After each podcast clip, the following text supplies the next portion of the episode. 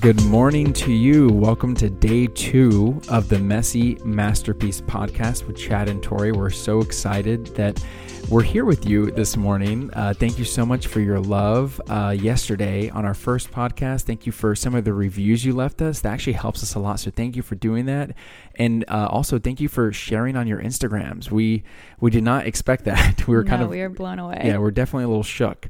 And so, um, I, something that Tor and I noticed is in yesterday's podcast, we actually didn't even pray at the end of it. And we really want to include that in our devotional. So make sure you listen to the end because we are going to be praying at the end of this episode. But Tori has a great devotional ready.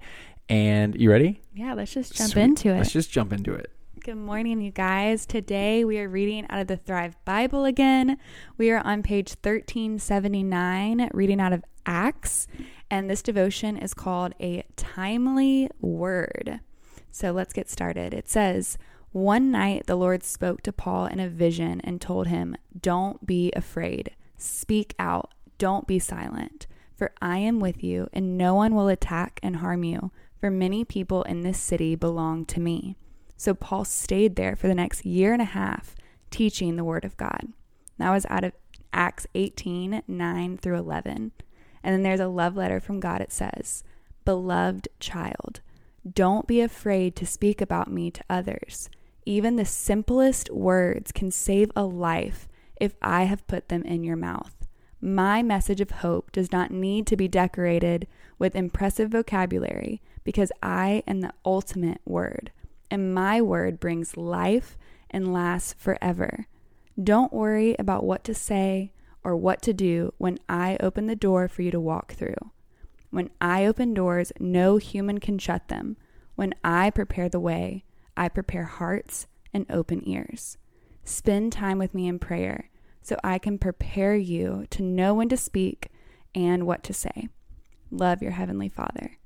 The reflection says, When you're seeking God and doing His work, you will hear His voice in your spirit encouraging you. He doesn't want us to be afraid to speak, but we will not find courage to speak up in our own strength.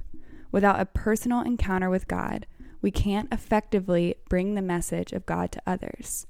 And the treasure of truth says, a timely word can save a life if we're willing to speak it. Yeah, babe, I love that. It actually really kind of convicts me of what you and I are doing in a good way it makes me think that um, it makes me very it makes me really grateful for what we're doing um, because there's been times where I'll get messages from people on Instagram or, or YouTube or something, and basically people will just be like, "So how do you guys feel confident sharing about what you're sharing?" Or "Thank you so much for sharing what you're sharing." It kind of makes me wonder, like, why are people so thankful for this? And it's, it's not to praise us; I don't mean that at all. But why are they so thankful? Why are more people not talking about it?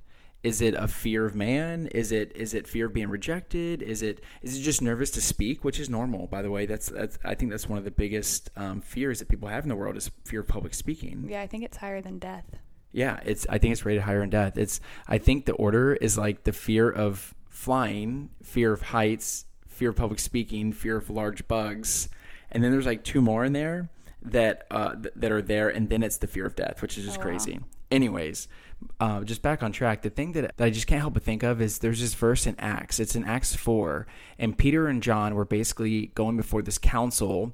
These are the Sanhedrin people, where I'm not going to go in super depth and get super nerdy on y'all, but they were basically nervous that Peter and John were sharing too much about Jesus, and they basically said, Hey, we're going to let you go, but you can't teach about Jesus anymore. And then they basically said, Hey, we hear you, but you know, who do we fear, you or God? How can we not but share about the good things that we have witnessed? And I think Tori and I feel the same way. Yeah. How can we not but share about it? How can we not but talk about it? Because one thing you'll realize is that you tend to talk about things that you love. Right. Yeah. You tend to spend money on things that you love.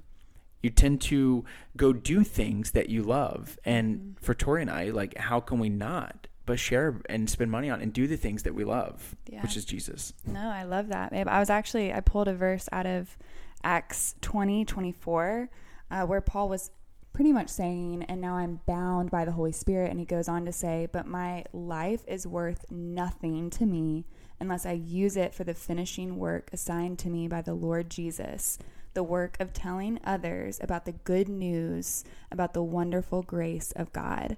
And someone said this before, I wish I could quote it, but they said the most selfish thing you can do is keep the good news to yourself. Yeah. And so I feel like when I like heard it that way of oh wow you're actually being really selfish if you have the best news in the entire world a, a news that could actually not only change someone's day change someone's uh, week month you know year Eternity. it's, it's their eternity and when you realize that the power of the Holy Spirit wants to work in and through you to reach other people and change their eternity it really gives you this urgency to share like wow that's really powerful that we like God wants to use us like that.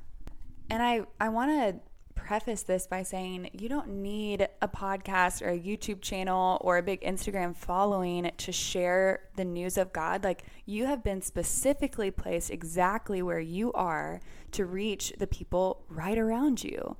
And I was listening to a podcast a couple days ago and they said if you can't reach your neighbor who's to say you can reach someone over in Africa? And it's and it's being a good steward of the people around you of the people God has like placed in your life um, at this very moment. I mean I remember when we had 400 subscribers on YouTube and saying hey we're gonna steward these 400 people like it's 4,000 yeah I, I I guess I just want to piggyback off of that and just remind people that it's not about the numbers it's about the message. Yeah. You know and i think it can it can happen so quickly where tori and i have even gotten messages of like hey i want to start a youtube channel and do that. Do you have any tips? You know and and no one has really asked for for tips when it comes to content they've only asked for tips on how to grow. Yeah. And i think that's so interesting because obviously the content is how you grow Right. you know and it's not just like hacking the algorithms in order just to just to grow in numbers but really your message is what can become contagious. And and that's what i think is so nice about the unadulterated truth of jesus is that we don't need to make it sound pretty. The holy spirit moves inside of that. It's even like whenever people just mention the word jesus it's powerful. it's powerful. Sometimes people uh, love hearing that name. A lot of people don't like hearing that name. yeah they get And- offended yeah, they're offended, and and that just shows that there's power in the name and there's movement happening there. yeah it's so good So, babe, would you like to pray out? yeah, y'all, let's pray.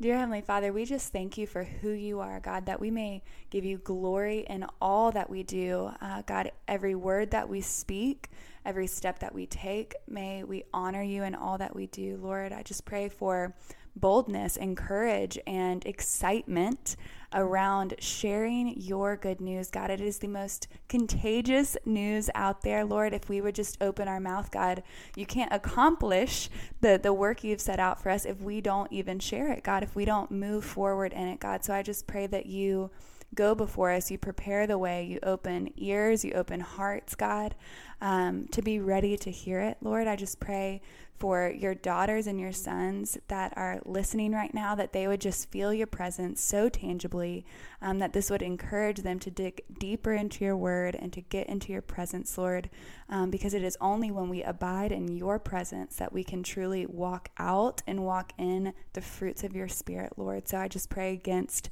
any attack of the enemy, Lord, whether that's fear, anxiety, sadness, depression, Lord. I just pray that nothing comes in the way of what you have uh, for your children, Lord. So we just thank you for all these things in advance. Um, we just thank you for who you are. We thank you for your son, Jesus. Um, and we thank you that we get to walk uh, in the fruits of your spirit. And um, we love you. Amen. Fire, baby. That was so good. Thank you for praying. Yeah.